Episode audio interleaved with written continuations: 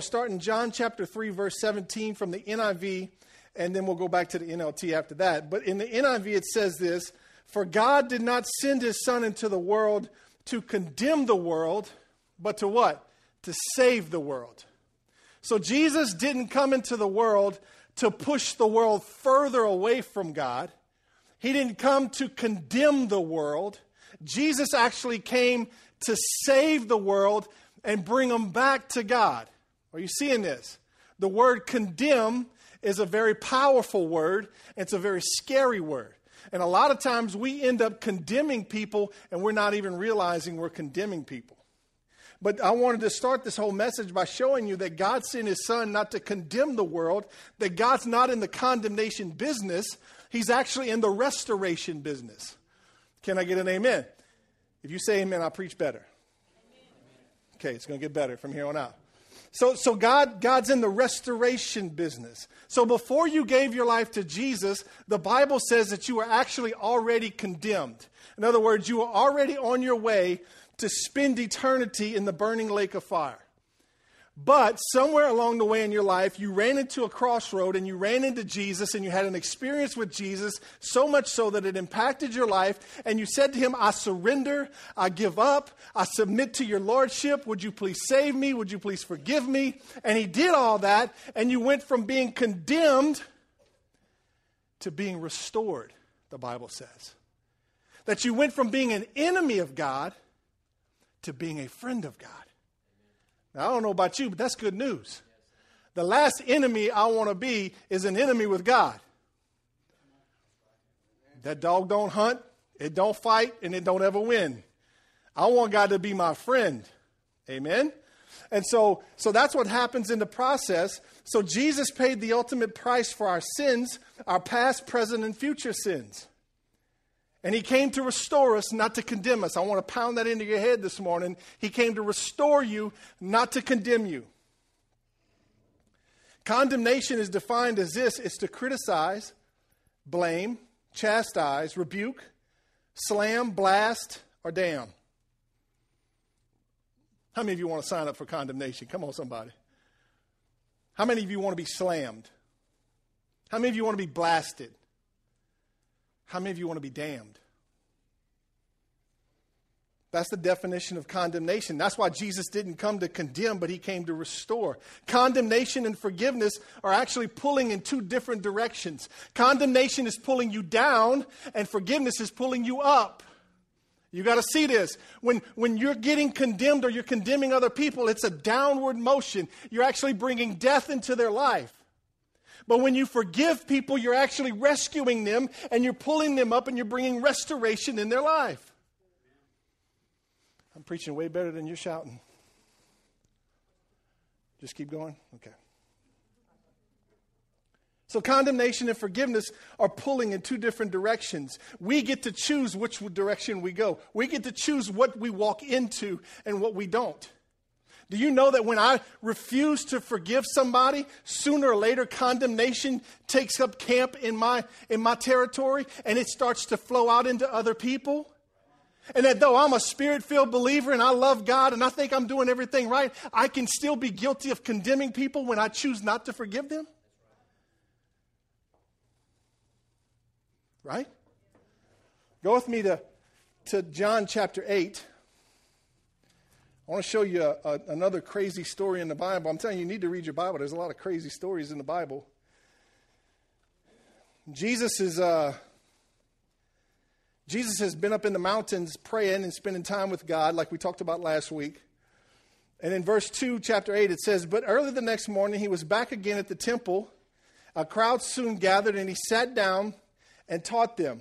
As he was speaking, the teachers of religious law and the Pharisees brought a woman who had been caught in the act of adultery.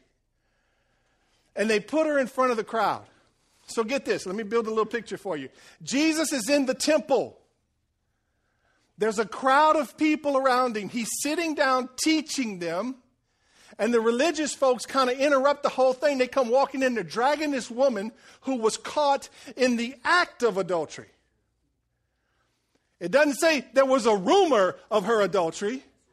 She was caught in the act of adultery. and they drag her into this temple in front of everybody and throw her on the ground in front of Jesus. What a disruption. How embarrassing.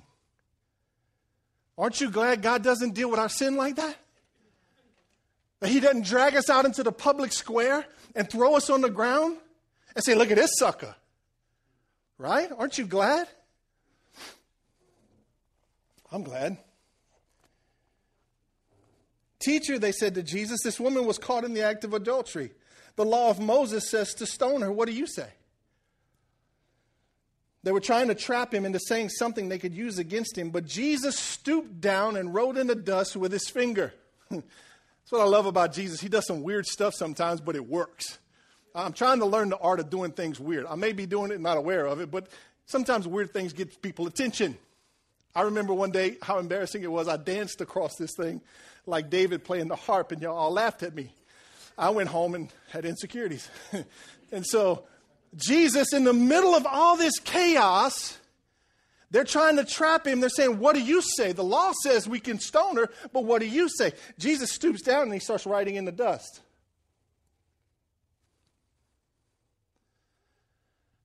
And they kept pressing him. What do you say? What do you say, Jesus? What should we do to this woman? Watch this. They kept demanding an answer, so he stood up again and he said, All right. All right.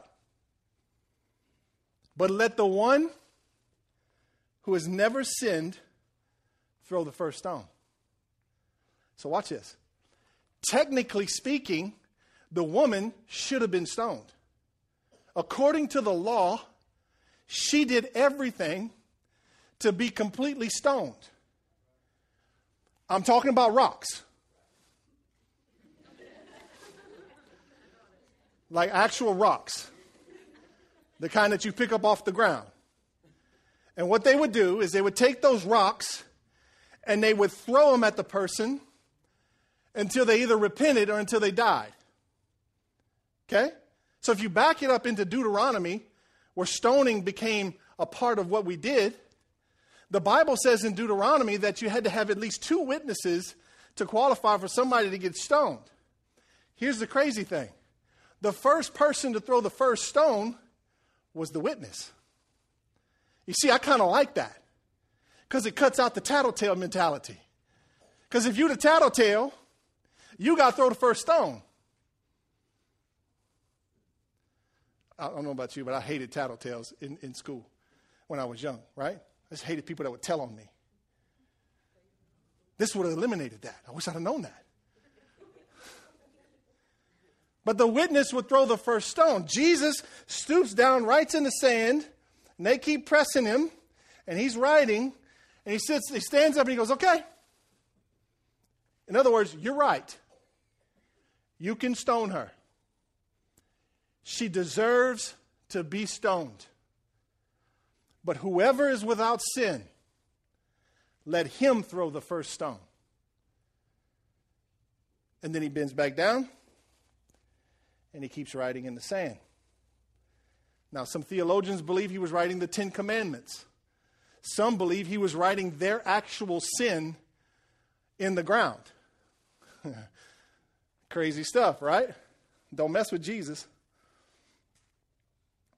Verse 9 when the accusers heard this, they slipped away one by one, beginning with the oldest until only Jesus was left in the middle of the crowd with the woman. I'm going, what's up with the oldest? Somebody in the first service said, because they're the wisest. I said, no, they got the most sin. They were like, oh, shoot, that's me. Oh, God, you know, we're wise enough to get out the building before they got exposed, right?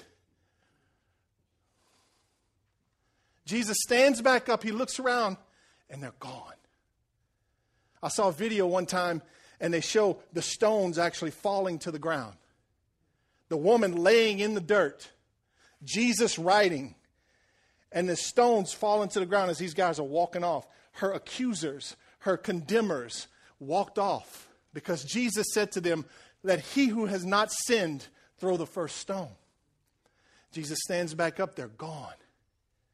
The crowd's still there. Come on, you know crowds are nosy, right? Crowd's not leaving. They're like, she, man, you're right my sin. I'm watching.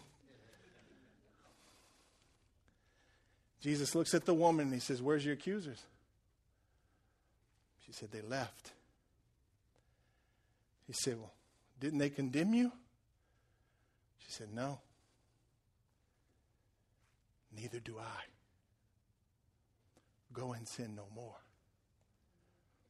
Did Jesus condone her sin? Did he say her sin was okay? No, because he said, Don't sin anymore. He called her sin sin, but he didn't condemn her because of it. You see, in that moment, Jesus chose to restore her and lift her up instead of condemning her and pushing her down. She deserved to be condemned. But Jesus chose otherwise. Who did she sin against? She sinned against God. Oh, and by the way, where was the man in all of this? I know some of you were wondering that. You go home and read your Bible and you figure it out. When you figure it out, you let me know. Crazy story. Jesus, in that moment, lifts her up and he doesn't throw her down. Some of you today have been thrown down again and again and again. And I want to say to you this morning, I'm sorry that happened to you. I'm sorry that people condemned you. I'm sorry that when they caught you in your sin, that they just kept their foot on top of you. But I want you to know something today. That's not what Jesus is doing. Jesus is wanting to restore you and to lift you up and to, and to say to you, go and sin no more. I wonder I wonder if, if they actually stone her, does she quit the adultery business? Or does she get better at hiding it? Because see, con- condemnation doesn't bring life. Condemnation pushes you further into the thing that you're already stuck into. So you can't get out when people are condemning you. You go further and you go further. The difference is you just get better at hiding it. You don't ever get caught again. But I wonder when Jesus forgave her and restored her, if she didn't sense this, this feeling of freedom and then go, you know what? I'm out of this. I'm done. It's washed clean. I'm free. I'm forgiven. I'm going to stay free. I'm just wondering.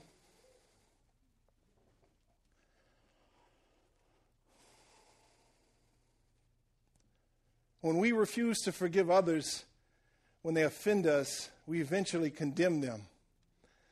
Unforgiveness is a door that leads us to bondage in bitterness, anger, rage, wrath, judgment, gossip, slandering, and so on.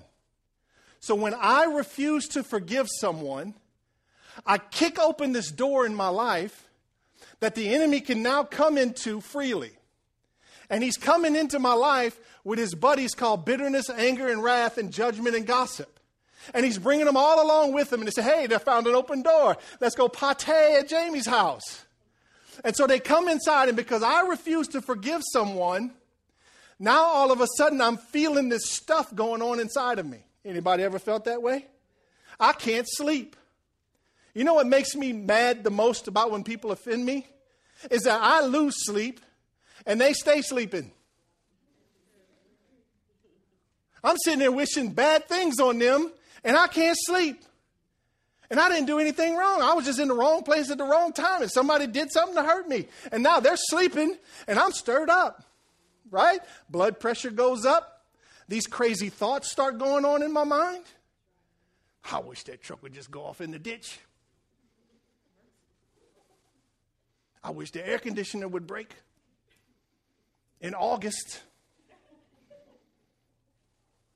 You can't say heater because that just don't work around here. They're going to get theirs. Oh, trust me. So bitterness starts to slip in. Then anger comes. And then you start to see that person differently than you used to. Remember that most of them are your friends at one time might even be your spouse, Just saying. You start seeing them different. You start talking about them.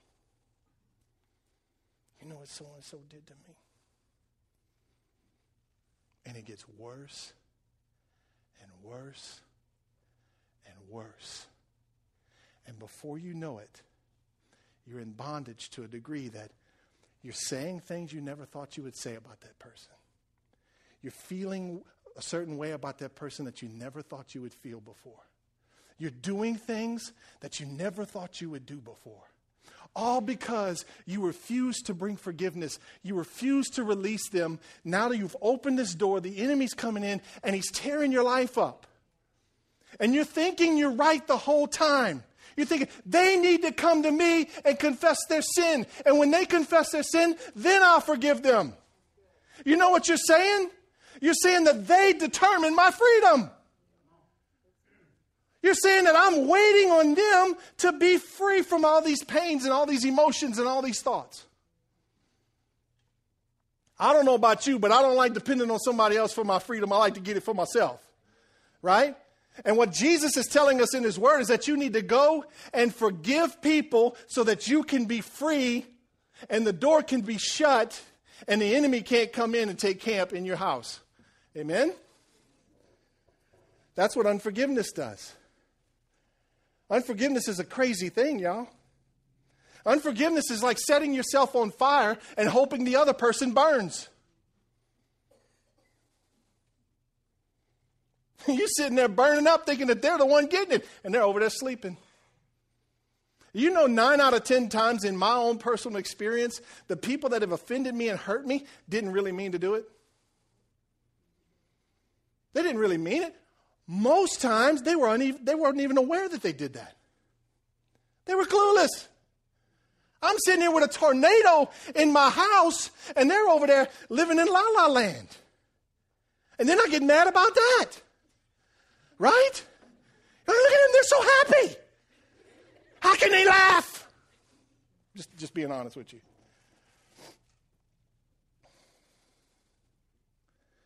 Condemnation produces separation, and forgiveness produces restoration. So let me give you this. How do we, why do we have a hard time forgiving others? Can we just be real this morning? How many of you have a hard time forgiving people? Just show me your hands. You're in church, you got to be honest. You just have a hard time forgiving people. I'm with you. I want to give you three reasons why we have a hard time forgiving people. Number one, we have the wrong idea of forgiveness. We don't really understand what forgiveness is. You see, the crazy thing is, we've been taught wrong. You've been parented wrong. Yep, that's right. Your parents wasn't perfect. Can I get an amen? And you're not perfect as a parent. And all the kids said, we have, we have a bad understanding of forgiveness and so I believe to learn what forgiveness is, we first have to look at what forgiveness is not. And so let's look at what forgiveness is not. I'm going to give you three things that forgiveness is not. The first one is forgiveness is not minimizing the offense. Forgiveness is not just saying, oh, it's no big deal. It's okay. It's okay. I'll be okay. I'll be all right. That's not forgiveness. That's trying to subdue something that's only going to build up pressure and blow up one day. Are you hearing me? You're sitting there, oh, it's no big deal. It's okay. It's okay. You just want to hurt and, and just kind of get it out the way. Forgiveness is not minimizing the offense. The reality is, it hurts. When you catch your best friend talking about you, it hurts. When somebody does something to hurt you, it hurts. We grew up saying sticks and stones may break my bones, but words will never hurt me. That is such a lie. I'd rather get hit with a stone or a stick than to have somebody talk behind my back. Hello? That hurts worse. Hit me with a stick, at least I can see it coming. We can't minimize the offense. We've got to let people know when they hurt us. Forgiveness is really just making people aware of what they've done to you. Because, like I said, most of them are clueless. So when somebody hurts you, you need to, okay, let me give you a little bit, of back up. You need to get all this right first, okay? Because there's times when people first offend me, I'll be honest with you, the old gangster wants to come out.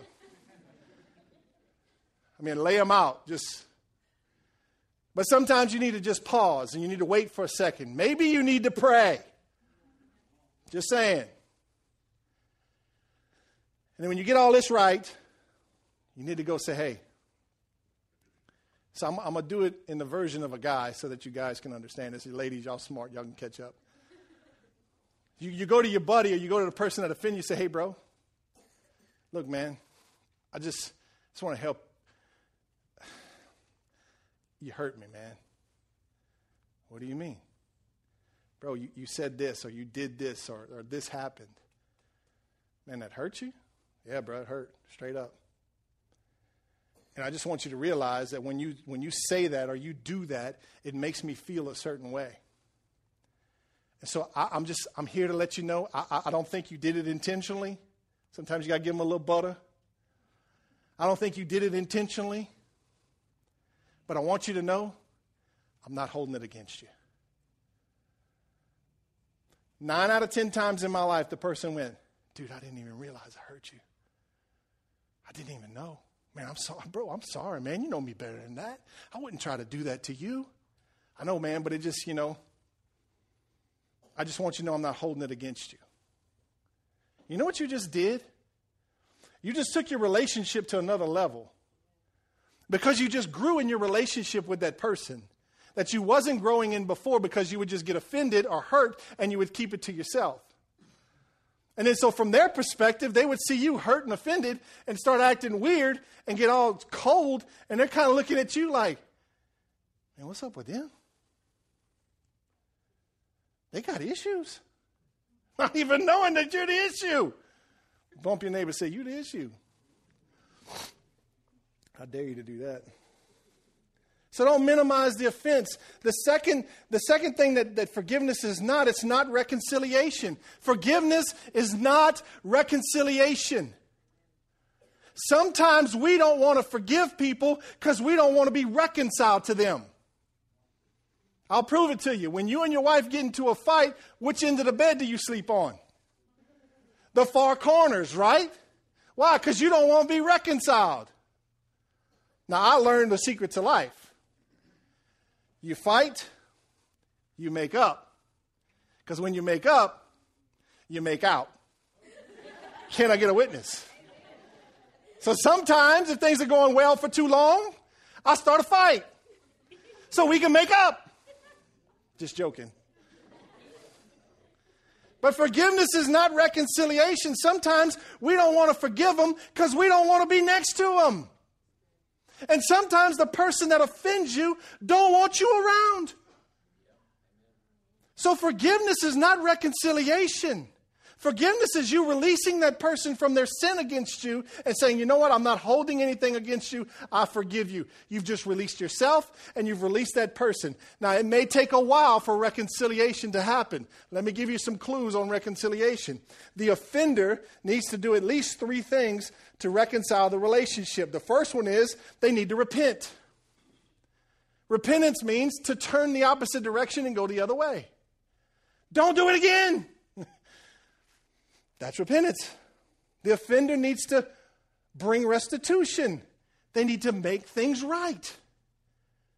When I catch people in the church gossiping, I call them into a private meeting and I say to them, I've, I've caught you gossiping. Do you know what gossip does? And if they do or don't, that depends on the conversation.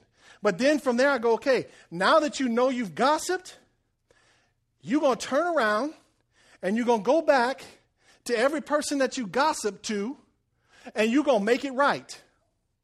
And you're going to call me when you're done. You know why? Because they need to go make it right. Because what they said affected everybody who heard. Are you seeing this? So part of the rest of the reconciliation process is restitution. They need to make things right. The third, the third part is rebuilding trust. You can't rebuild trust with words. It takes words and action. You got to rebuild trust. So, why are you telling me this, Pastor? Because listen to me. I want you to be quick to forgive, but I don't want you to be naive and walk back into a situation that you don't belong in. I don't want you to go back into a place where you're being abused or you're being taken advantage of or something's hurting you or somebody's doing damage in your life. You don't have to go back until they repent, restitute, build trust. Thank you, G. You follow me? You don't have to go back until those things happen. So, forgiveness is not, or the wrong idea of forgiveness, it's not reconciliation, and it's also not this third one, forgetting what happened. Forgiveness is not forgetting. How many of you have been told, oh, baby, you just need to forgive and forget? How many of you? Show me your hands. How many of you have been told that? Forgive and forget. Do you know that's a lie? From the devil, the father of lies. Because the reality is, you're never going to forget. You're never going to forget. It's going to be with you as long as you're on this planet. Here's the difference maker you forgive someone when they do something to you. And what you do in forgiving them is you start the process of healing. Where God comes in, and you got to trust Him with this. He comes in and He starts to heal your heart because you're never going to forget. But what if you got to run into those people again? What if you remember? Do you still want the pain there? No. Jesus wants to deal with the pain, even though you're not going to forget. So he, if you trust him, he'll come in and heal your heart, and then you can remember the situation without the pain. Forgiveness is not forgetting, right? God wants to make all things new for us. So, the second reason we have a hard time forgiving, uh, forgiving others is because we don't think it's fair. Come on, somebody. We don't think it's fair. Let's just be real. We don't want to forgive them because we don't think it's fair. They offended me. Why I got to forgive them? I felt like that for years. And I'd walk around with all this junk in my life waiting on people to say they were sorry. And they were clueless the whole time. We don't want to do it because it's not fair. Go with me to Matthew chapter 18. I'm going to show you something about being fair. Matthew chapter 18, starting in verse 21. Peter came to Jesus and he said, Lord, how often should I forgive someone who sins against me? Seven times? Jesus said, Nope. 70 times seven. Now, for all you mathematicians, that's 490 times. And he was talking about in one day. That equates to Jesus expects you to forgive somebody every three minutes.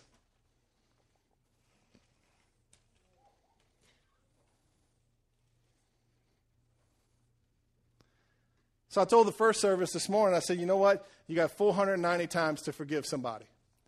I said, but if for some reason somebody offends you 491 times in a day, if you want to punch them, punch them. Because Jesus didn't say 491, he said 490. Come on, right? I did say though, but you better call me because if somebody offends you 491 times in one day, I want to know about it. Because I want to know why you didn't run, why you didn't leave, why you didn't get away. But we don't think it's fair. Watch the rest of the story. Therefore, the kingdom of heaven can be compared to a king who decided to bring his accounts up to date with servants who borrowed money from him. In the process, one of his, uh, one of his debtors was brought in who owed him millions of dollars. He couldn't pay, so his master ordered him to be sold along with his wife and his kids and everything that he owned to pay the debt. But the man fell down before his master and begged him, Please be patient with me, and I will pay it all. Then his master was filled with pity for him, and he released him and forgave him his debt. The master felt sorry for him and released him of millions of dollars in debt. How many of you can believe God for that? Watch this. But when the man left the king, he went to a fellow servant who owed him a few thousand dollars. He was just forgiven of millions. One of his buddies owes him a thousand or two. He grabbed him by the throat and demanded instant payment. His fellow servant fell down before him and begged for a little more time. Be patient with me, and I will pay it, he pleaded. But his creditor wouldn't wait. He had the man arrested and put in prison until the debt could be paid in full. When some of the other servants saw this, they were very upset. They went to the king and told him everything that had happened. Then the king called in the man that he had forgiven and said, You evil servant, I forgave you the tremendous debt you pleaded because you pleaded with me. Shouldn't you have mercy on your fellow servants just as I've had mercy on you? Then the angry king sent the man to prison to be tortured until he had paid his entire debt. That's what, the, what my heavenly Father will do to you if you refuse to forgive your brothers and sisters from your heart. Hey, look at me. Everybody, look at me. Thank God he doesn't play the fair game. Because if God chooses to play things fair, I now got to pay the price for my sin. I now got to earn my way to heaven. I now got to pay a debt that I cannot repay if God chooses to play things fair. So when you're refusing to forgive somebody because you don't think it's fair, that just means that you've forgotten the great debt that was forgiven you. Amen? So don't ever get caught up in the thing that I don't think it's fair. I don't think I need to forgive them. I don't think it's right.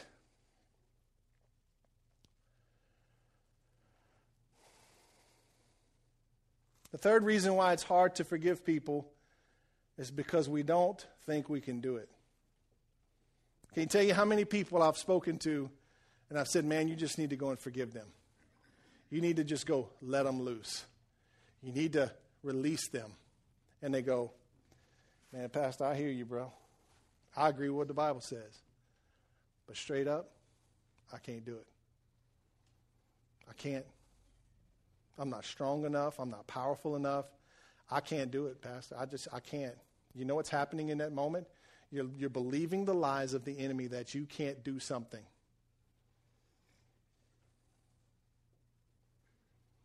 And you need to cross those lies with the truth.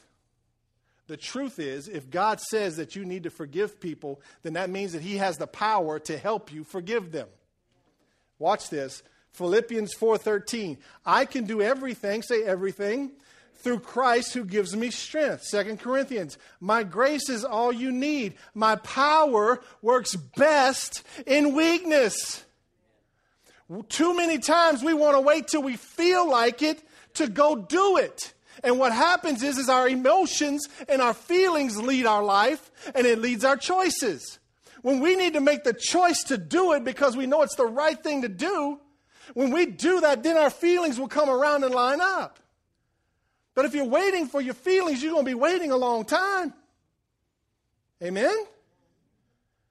God will give you the strength to do it. His power is made perfect when you're at your weakest. But, Pastor, man, you don't know what they did to me. You don't know what it was like. You don't know what I feel. You're right, I don't. But I know what God says. And I know what His Word says. And His Word says to forgive. And if He says to forgive, then He's got enough power to help you forgive. You just got to trust Him.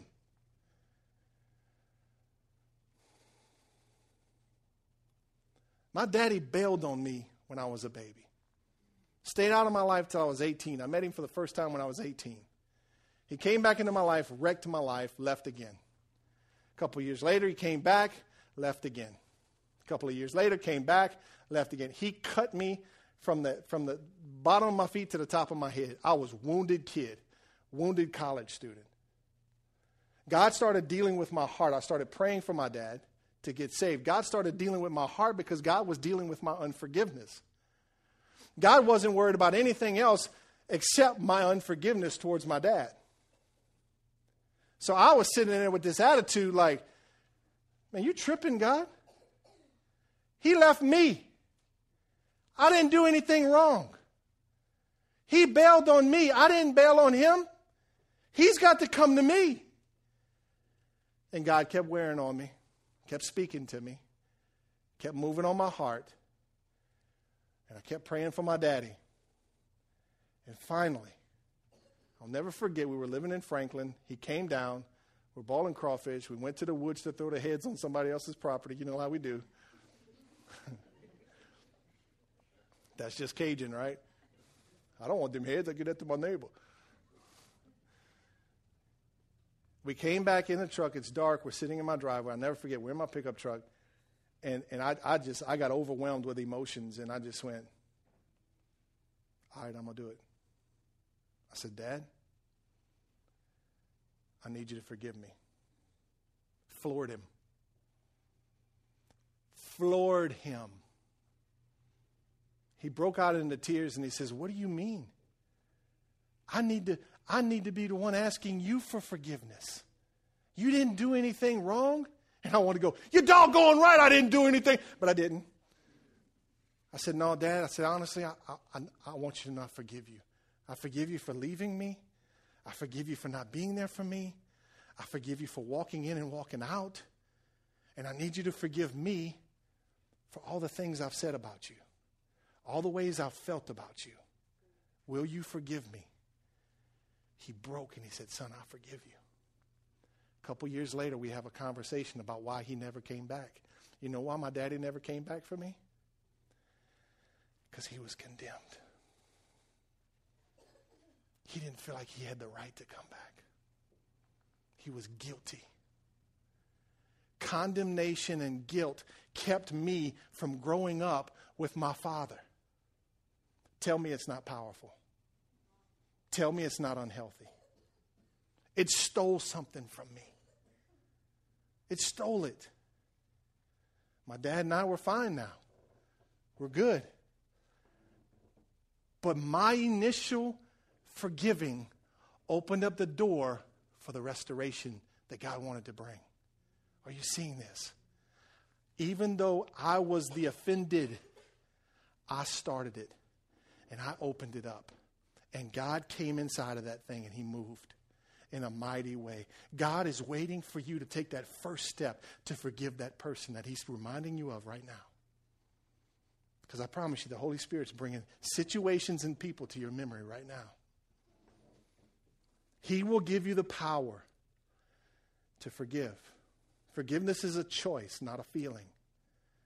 And it's a choice you may have to make every three minutes. So let me wrap it up with this. Why forgive? Ephesians 4:31 says, Get rid of all bitterness, rage, anger, harsh words, and slander, as well as all evil, ty- all types of evil behavior. Instead, be kind to each other, tenderhearted, forgiving one another, just as Christ has forgiven you. Remember how we started this whole thing? That when we don't forgive people, we kick open the door to the enemy, and he brings who? He brings his buddy, bitterness, anger, rage, wrath, harsh words. You remember that? Jesus is now saying it through his word in Ephesians to get rid of all bitterness, rage, anger, harsh words, and slander, as well as all types of evil behavior. How do you get rid of that? By forgiving people. Because when you forgive somebody and you release them from their offense, you no longer feel that way anymore. Are you hearing me? Your choice leads your feelings. It may take a little bit of time, but you're going to get healed from that. Are you seeing this? And so he says that, and then he says, Forgive one another just as Christ has forgiven you. How did Jesus forgive you? Do you need to remember that today? How did he forgive you? You know how he forgave me? I was 12 years old. I was at the ABC camp, chasing girls all day long. Because that's what you do at the ABC camp, even though it's a church camp. And somewhere between chasing girls and the church service that night, God began to deal with my heart.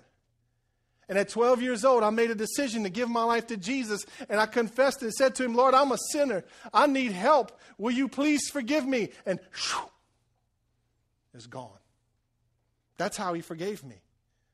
So that means that's how I need to forgive others. Are you hearing me? Just release them. Just release them. Let them go. Forgive them. Jesus doesn't throw my sins back in my face. He's never once thrown my sin back in my face. Only people have. Jesus never uses it to, to, to do things to me. He never takes my past and uses it against me. He's released me from it. The Bible says that He's actually forgotten about it. So if I go and try to repent of something I did a long time ago, what you talking about, Willis? I don't know what you're talking about. Second Corinthians chapter 5. A few more verses and I'm done. You getting something?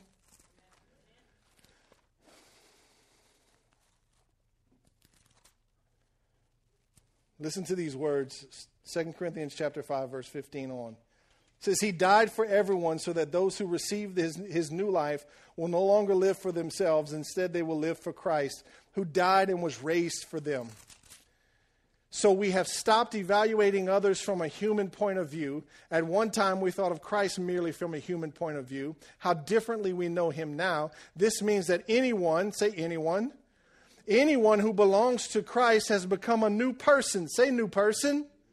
Look at your neighbor, say hi, new person. That was cheesy. I can't believe y'all did that. then he says this the old life is gone and a new life has begun. And all of this is a gift from God who brought us back to himself because Christ or through Christ. And God has given us this task of reconciling people to him. Verse 19, for God was in Christ reconciling the world to himself. Here's the verse. No longer counting people's sins against them. If you forgive somebody, you don't hold it against them anymore. You release them once and for all. You don't bring it back up. You know the craziest thing about marriage is is that Cheryl and I know each other better than anybody else knows us. We got more history together than anybody else. If anybody can remind me of my past, it's my wife. If I'm ever tempted to use her past against her, it's with her. I can do that. I can take her past. I say, you remember a 1997 at 3 o'clock when you did this? You've always been that way. Come on, you know how it is when we get in a fight with our spouse, right? It's to the death, baby. I mean, the claws come out. This is the person you're wearing a ring with. This is the person you might have made some babies with. It's claws, baby. we going for the death. Y'all know I'm being real. You'll throw the past at each other like bricks, man. And the whole time, Jesus doesn't hold our sins against us. He doesn't count them against us anymore. When we forgive people, we need to let that stuff go. Need to let it go. No longer counting people's sins against them. And he gave us this wonderful message of reconciliation.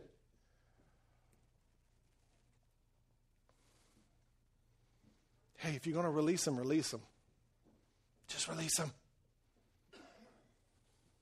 You know what burns me more than anything else is when somebody says they forgive me and then they come back a couple months later and they're still offended by it. I go, You flipping kidding me? I'm about to really offend you. Seriously. If you're going to forgive me, forgive me. Let me go. Right? Last verse, Matthew chapter 6, 14 and 15. This one's kind of hard, y'all. I really hate to use this one against you, but the first half's pretty decent.